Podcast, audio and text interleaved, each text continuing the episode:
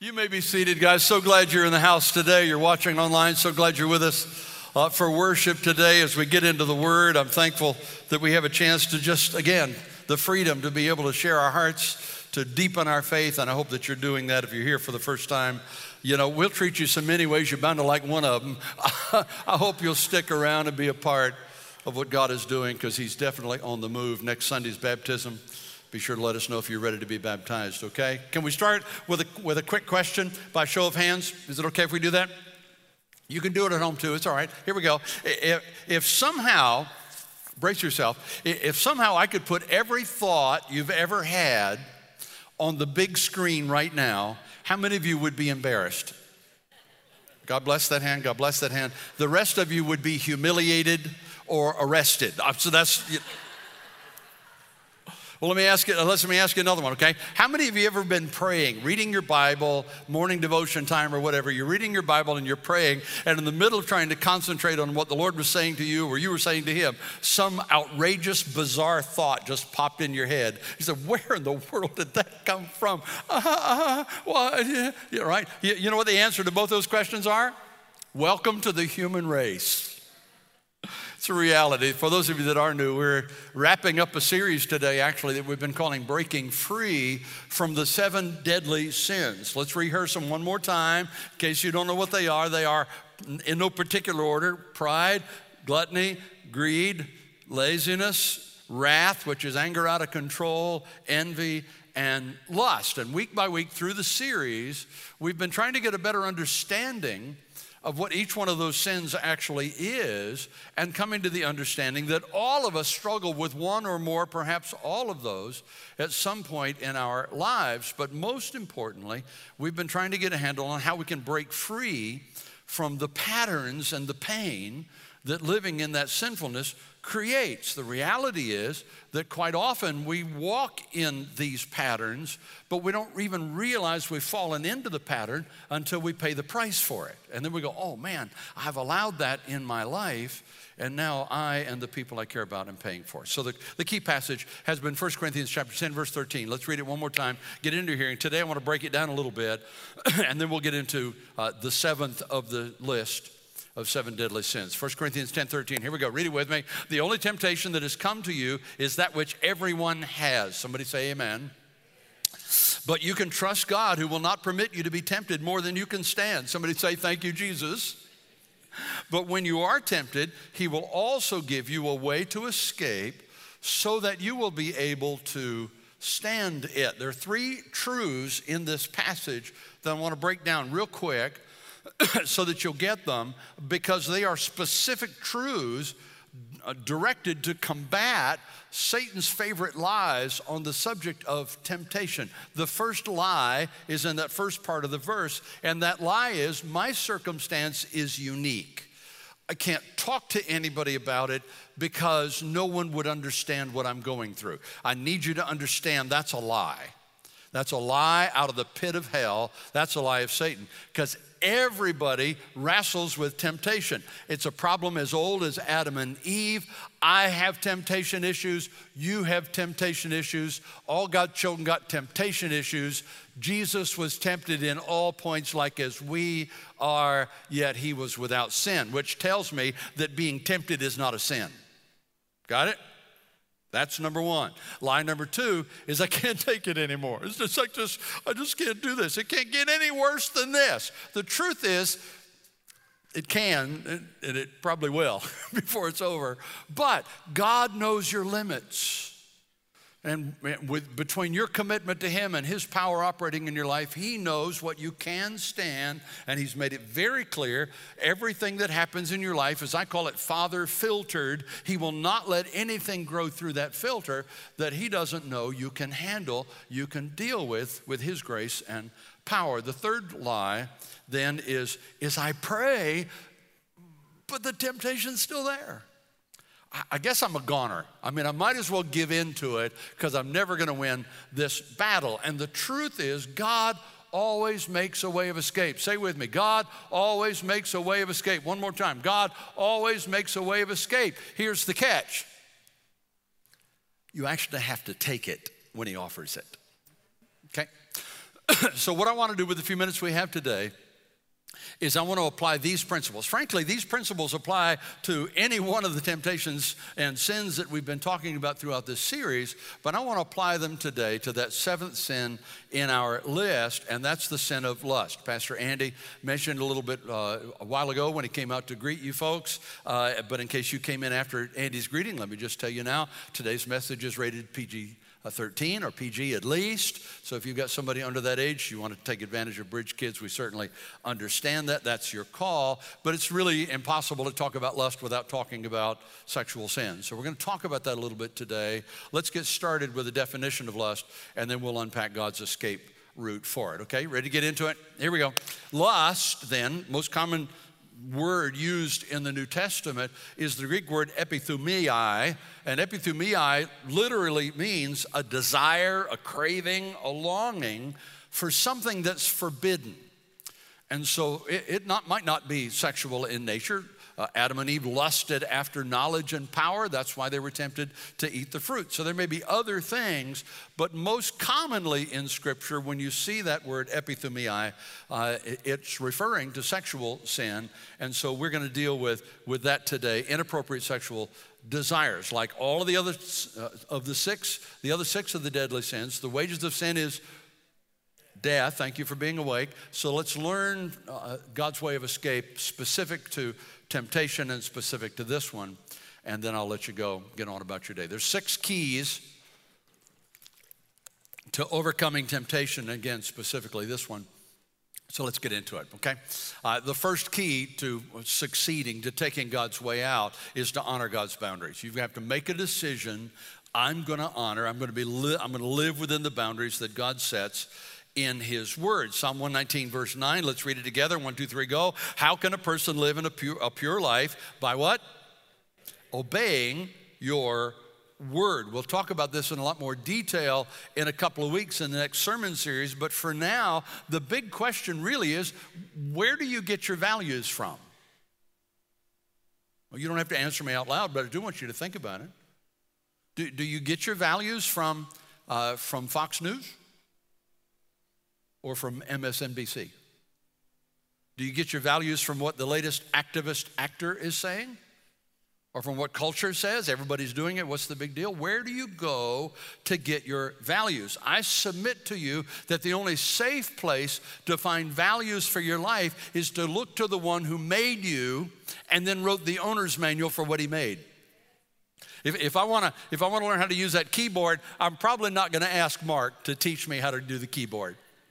I'm probably going to go to the guy who made it and say, did you by any chance write a book on how to do this? And he'll give me a book and he'll tell me what the features are. I wanted to go to the one who made it and get the owner's manual. And of course, that's the Bible, the Word of God. It's the only source that's proven true across the generations. So, of course, my guess is you wouldn't struggle with that.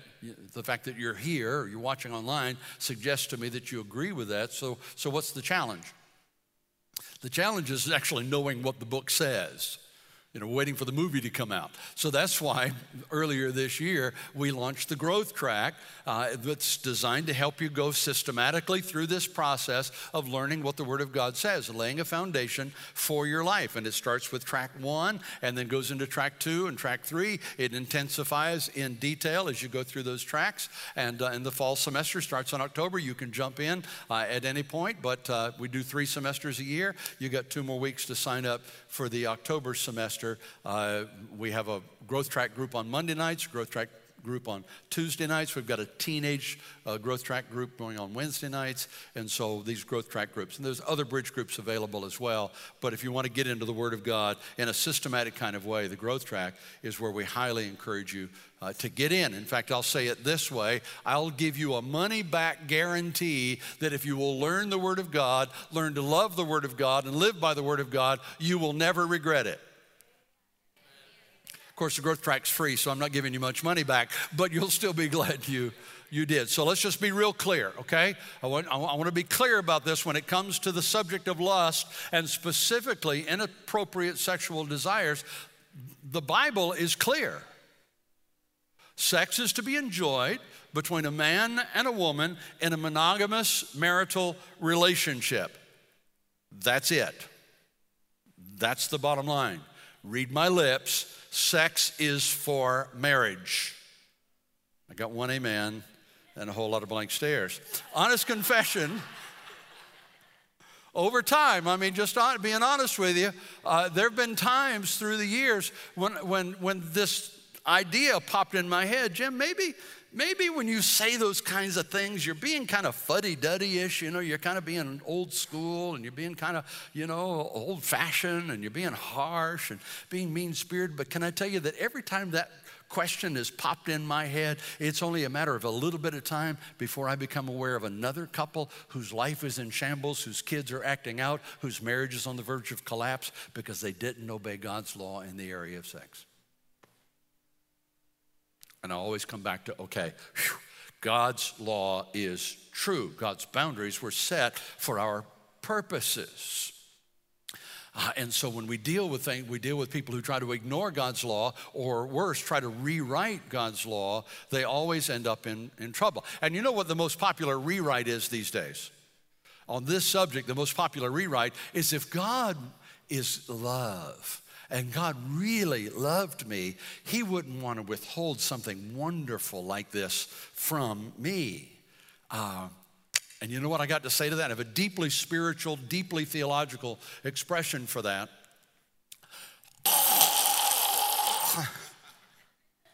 How many of you have kids? How many have kids? How many love your kids?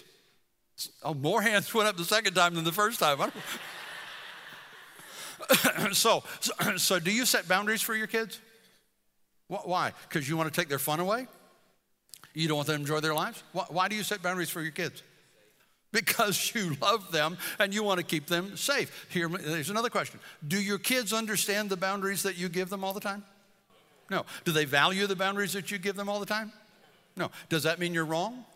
No, it doesn't. Loving parents set boundaries for their children until they're old enough and mature enough to set those boundaries for themselves, and they move from parental control to Holy Spirit control. That's the goal of every parent, is to help their kids to get to that place. Well, I hear you, Pastor, but I want my kids to think of me as their friend. And I want them to make up their own mind about this. Okay, but if that's the approach you take, I need you to remember two things. And just be clear about this as I know how. I need you to remember two things. Number one, remember the cost that your children are going to pay for not obeying God's laws in this area. Amen. Number two, remember the regret that you're going to carry for watching them pay that price, because it was easier to let them figure it out themselves than it was to set the boundaries that God's called you to set. Until then, let's make a commitment to live within the boundaries that God set, because he set them out of his love for us. Got it? Do I need to unpack that one longer? We got it? Ready to move on? Number two, key number two. Only applies to the married folks. Singles, pay attention to this, because it'll be critical one day if you do marry, but it's still an important key, so I want to make sure we talk about it. And that is manage your marriage. Maintain your marriage. Focus on your marriage. The best insurance against sexual temptation is to keep the flame alive in your marriage. That's the bottom line. Proverbs chapter 5, verse 18 and 19. Here we go from the North Carolina version. I always get a laugh out of that. I don't know why, but I do. The New Century Version.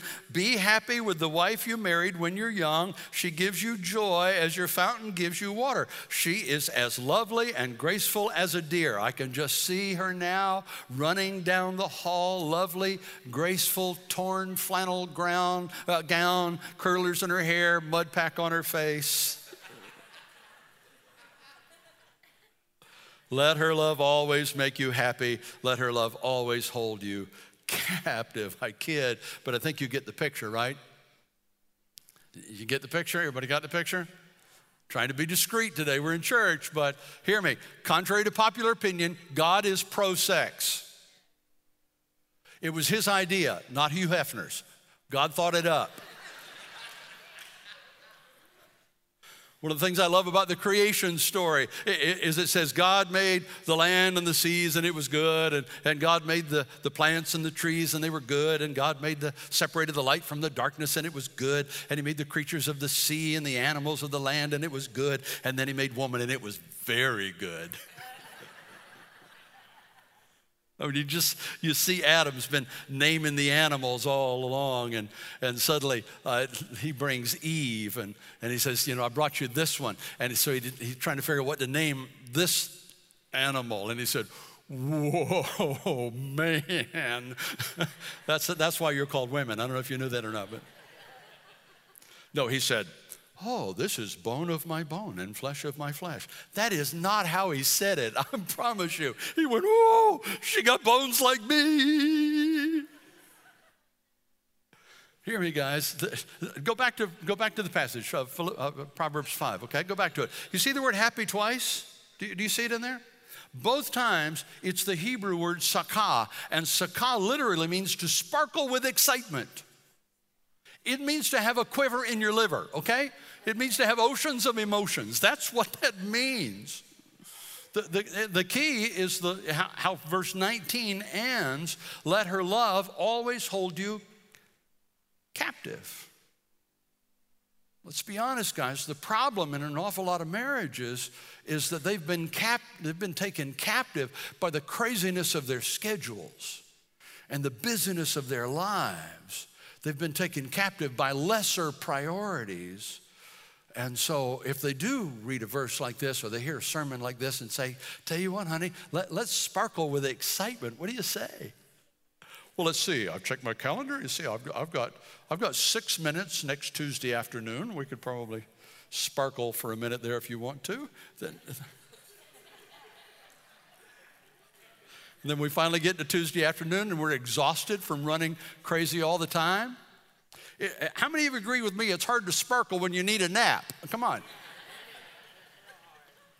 Somebody said it this way, if there was more courting in marriage, there'd be fewer marriages in court. I don't know if that's true, but what he's saying is you need to let being captivated by your spouse be your priority. And then watch the sparkle return. You heard about Adam and Eve, the dialogue they had one time when Eve asked Adam, do you really love me, Adam? And he said, who else? Now, I'm trying to teach you something, guys, so get this, okay? He could have said, oh, you're the only girl in the world for me, right? But because he didn't say that, she began to mistrust him. So the next time he came home late, she said, where have you been? He said, well, I've been out tending the garden. And she said, okay, but let me check your ribs. How many ribs you got? What?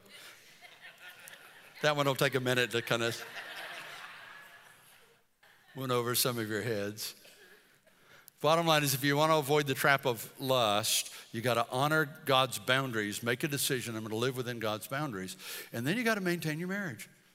You got to stay captivated by your spouse. Ready to get on to key 3? We can have a lot more fun with key 2, but let's move on. Key 3 is you got to manage your thought life. You've got to manage your thought life. James chapter 1, verse 14 and 15. Temptation is the pull of our own evil thoughts and wishes. These evil thoughts lead to evil actions. So where does the battle begin? In your thoughts. In other words, whatever gets and holds your attention eventually gets your feelings, which leads to actions. We've talked about that during the series. You gotta start here. This is where you gotta start. So, well, yeah, Pastor, again, you're being kind of strict today about this stuff. Okay, so I daydream a little bit. Everybody has a fantasy life. Come on, it's no big deal. It's harmless. Who are you trying to convince? You ever watched a well-trained salesman at work? Have you ever watched it, paid attention to their skill set? The first thing they do is they try to get you thinking. Well, have you seen the latest, greatest model? Have you seen the new thing that's come out? Have you checked it? Would you like to check it out? Let's just see it. I'm not asking you to buy anything. Just be interested in seeing what that looks like. And then they go for your feelings. They kind of slip that coat on and say, man, doesn't that feel good? Boy, that just fits perfectly. Man, you look like $1 million in that thing. Or they say, you know, just sit behind the wheel of the car. Just sit there and imagine yourself going down the road. So how does that feel? I'll tell you what, why don't we take a test drive and see how that feels? Or here, just try a sample of this caramel praline pecan ice cream. You don't have to buy any or eat a whole cup. Just take a sample. Thank you, Miss Mickey, for ruining my diet. But that's how it goes. I mean, you start by getting them thinking, and then you get them feeling, and then that ultimately moves into actions. Before you know it, with these salespeople, you're whipping out your credit card, or you're signing on the dotted line and putting yourself in bondage to debt for years to come. The key is to avoid all of that by managing your thought life. Start in your thought life. Make a decision in advance what you're going to do and not do. 2 Corinthians chapter 10, verse 5, we demolish arguments and every pretension that sets itself up against the knowledge of God, and we take captive every thought to make it obedient to Christ. Somebody put it this way, which is really direct but really honest. Lust starts in the head before it gets to the bed. Hello? Understand, lust is more than just simply being attracted. I mean, it's human to see a nice-looking man, nice-looking woman, and for an attraction to wear it. That's the temptation. It's human. We've already said there's no sin in being tempted. The problem is when you let that thought linger to become a feeling, and you develop out of that a desire to possess. I would if I could, and you better be careful, guys, because we live in a culture where if you think, I would if I could, we live in a culture where you can if you will. It's true. So anytime a thought like that comes, you got to take it captive before it becomes a feeling. Because once the thought becomes a feeling, then it becomes an action on the other side. Is this making sense? King David, you might know the story. King David looked out his window one day, looked out across the rooftops of the city around him, and he saw a lady, beautiful lady out there taking a bath on her rooftop. I don't know why she was on her rooftop taking a bath. That's a whole other side of the story we don't have much material about. But David saw her and was attracted to her. But that's not what the prophet Nathan confronted him about later. You know what Nathan confronted him about later?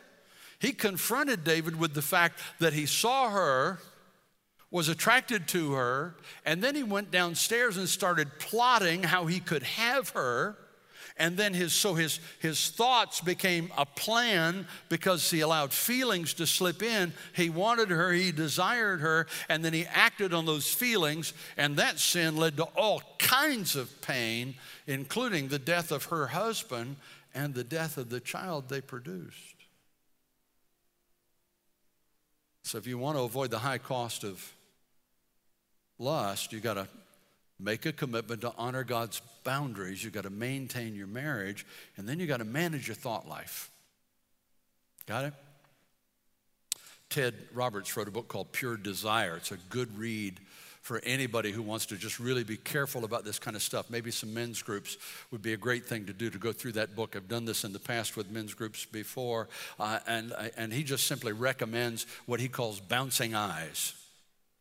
And I picked up on that years ago, and so for many years now, if I'm driving down the road and I see a lady dressed in some kind of jogging outfit that's kind of scantily whatever, or in a grocery store, sometimes you see people in grocery stores, you say, were you planning to go to the beach today? I mean, is that why you're dressed like that in the grocery store? I mean, I don't see what's going on here. I just immediately, as soon as I see him in a distance, I go boing. I just bounce my eyes right over here so we find something else to look at, because I'm as human as anybody else. And so you capture those thoughts. You say, I'm not going to go down that road, which leads us to the fourth key, which is monitor your media intake. Monitor your media intake. How many of you agree with me that we live in a sex-saturated society? Can I see a hand? Can I see a hand? I see a hand. I read a study not too long ago. Michigan State University did a study, and they came to the conclusion the average teenager in America sees more than 15,000 sex acts on a screen before they turn 18. and 94% of them are people who are not married. So what's the big deal? Come on, it's just TV, it's just a movie. So what's the big deal? Well, Jesus told us what the big deal is. Matthew chapter 6, verse 22 and 3, the eye is the lamp of the body. If your eyes are healthy, your whole being will be full of light. But if your eyes are unhealthy, your whole body will be full of darkness. Pastor Jim paraphrased, what you see is what you think is who you become. In other words, everything you see on a screen, on a TV, on a tablet, on a computer, in a magazine, it leaves that screen and gets imprinted on this screen. And scientists tell us that we never forget anything. I forget everything these days, like where are my keys and such. But the truth is you don't. As soon as you get into a conversation with somebody about something that triggers a memory and you start talking about that memory, what happens? Synapses start firing. Before you know, the details of that memory start coming back. You start thinking about things you hadn't thought about in years. Why? Because it's in there. It may not be in the frontal lobe that's fresh for you, but it's there. Everything you've ever put in there is still there. It's the most amazing computer ever devised because it wasn't devised by man. No wonder when we're trying to concentrate on Bible or prayer, some idea pops in our heads. We probably saw it on a screen somewhere 6 days, 6 weeks, 6 months, 6 years, 6 decades ago. And something triggered that thought. David knew the price of ignoring this long before screens were invented. And so he's the one that said in Psalm 101 verse 3, I will set before my eyes no vile thing. For some of you, you might want to print that verse and tape it to the top of your computer or your tablet or your TV. And again, I'm getting fuddy-duddy on you, but I did some research this week out of curiosity. And the truth is that if you want to get serious about this, you may need to phase out 99.5% of the movies that you watch. And I didn't pull that number out of the air. What I learned is that 57% of movies coming out of Hollywood are rated R, which stands for raunchy. I don't know if you knew that. That's 42.5%, making up 99.5 total, are rated PG-13, which means pretty gross to everybody but 13-year-olds. That's what that one means, right? That's 99.5%. That's out there. Well, the bottom line is whatever limits you draw, whatever filters you create, whatever you allow in the gate of your mind through your eyes goes directly to your soul and ultimately defines who you are. Romans chapter 12, verse 2, do not change yourselves to be like the people of this world, but be changed within by a new way of thinking. Then you will know what is good and pleasing to God. So the next time you're sitting in a movie theater and you realize, I've made a mistake, get up and walk out. So somebody might wonder why you left, or somebody might, you might think, well, I wasted a couple of bucks. Big deal. What have you done if you profit the whole world but lose your soul? Just get up and walk out. Let me cut through this and we'll move on. Refuse to eat garbage. You know Gigo, right? Garbage in, garbage out. Key number 5, I'm moving on. You got to minimize the opportunities to respond to temptation. We've got to minimize the opportunities for temptation. Paul told young Pastor Timothy in 2 Timothy 2:22, run from anything that stimulates youthful lust. Jesus even told us how to do that in Matthew chapter 26, verse 41. Watch and pray so that you will not fall into temptation. The spirit is willing, but the flesh is weak. Do you see the 2 how-to parts in there?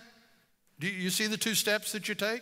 Step number 1 is watch, which means keep your guard up all the time. Pay attention to the situations that trip you up, the things that you might see that you would allow into your mind that could potentially become a feeling that would become an action that you ultimately pay for. Keep a guard up all the time and determine to avoid those situations. Simple, right? But then if you find yourself in one of those situations beyond your control, or you just slipped up, messed up, didn't realize what was going on until you're in the middle of it, then part two is what? Are you reading it? Part two is pray. Pray, 1 Corinthians 10. God, you promised me that this wouldn't be more than I could handle. You promised me a way of escape, so show me the way of escape. I'm going to take it. So you pray. Kind of like the teenage boy that went to the student pastor and said, you know, my girl and I, we're going too far, and we don't really want to, but we can't seem to stop. I mean, we do okay. We go out at night, you know, and we go out to dinner, we go to a movie, we go hang out with some friends, and everything's good until I take her home and we park. And the pastor said, well, use this verse. Matthew 26 is your verse. Keep watch, for you equals don't park. That's what that means. And if the problem still persists, then take her hand and pray. And here's the prayer. Oh God, forgive us for the immorality that we're about to commit. And the boy went, well, that would just ruin everything. I know, that's the point. St. Augustine was said to have prayed the prayer, Lord, deliver me from lust, but not yet. So the Pastor Jim paraphrase of Matthew 26:41, avoid tempting areas as much as you can. If you find yourself there anyway, pray. You might be familiar with Billy Graham's Modesto Manifesto. Billy Graham, Cliff Barrows, and George Beverly Shea made a commitment in the early days of his ministry, said we're never going to lie about numbers, exaggerate numbers. We're not going to handle the finances. We're going to have other people handle the finances. We'll take a salary from the ministry, that's it. And we're never going to be alone with a female outside of our immediate family. It's just never going to happen. We're not going to ride in a car. We're not going to get an envelope. Yeah, we won't do that. Get in an elevator, we're just not going to be alone. And for the next 60 years, they honored that Modesto Manifesto. And during that 60 years, Billy preached the gospel. George Beverly Shea sang the gospel. Cliff Barrows prayed the gospel to over 1 billion people. And all of them went to their reward without being challenged in those areas. Here at the Bridge, we have a hedge policy. We're never alone with a female. In an office environment, we make sure there's glass in the doors. We're just guarded about this stuff. And it's not, Billy Graham wasn't afraid that he would be weak and fail. We're not afraid that we're going to fail. We're just not so arrogant as to believe it can't happen to us, because it has happened to other people. And so we're guarded in those areas. We're careful in those areas. We make sure that we're not going to let those things happen. We're going to minimize the opportunity for temptation to come, which leads me to the sixth key, and I'll bring this home, is you got to remember the cost of sin and the benefit of faithfulness. At the end of the day, if you want to avoid the high cost of giving in to sexual sin, lust, you got to remember the cost of that sin and remember the benefits of faithfulness. You got to ask yourself at every temptation, is this worth it? Understand that every decision has a price. The simple truth is immorality is incredibly short-sighted. It's based in temporary gratification. When you stop and think long-term, you realize there's an enormous consequence to breaking God's law, physically, emotionally, spiritually, relationally. There's no way that the short-term gratification that I might derive from this is worth the long-time price that I'm going to pay for this. When it comes to sexual sin, the cost is huge. From the bond that forms, the illicit bond that forms, from physical intimacy that becomes hard to break later, to marriages that are destroyed, to children who suffer, to ex-lovers who commit suicide. The number 2 cause of death among teenagers in America, 1 is accident, 2 is suicide. And when you dig into those, a lot of them are teenagers who became sexually active before they had the maturity to do it God's way. And when those relationships ended, they were, as far as they were concerned, their lives ended. The price is huge, guys. So if I got to be called a fuddy-duddy to help you avoid that pain, so be it. If you got to be called old-fashioned by your kids to help them avoid that pain, so be it. When the Holy Spirit says you're playing with fire, remind yourself of the consequences of giving in to short-term, temporary gratification. Satan's going to say to you, it's no big deal. Everybody's doing it. Besides, who's going to know? Nobody's going to know. You know what he's doing? He's magnifying the short-term benefit while minimizing the long-term consequence. So you've got to do the opposite. You've got to say, okay, help me to realize how short-term this benefit is, and then focus on the long-term benefit of being faithful before the Lord. James chapter 1, verse 12, and I'll close.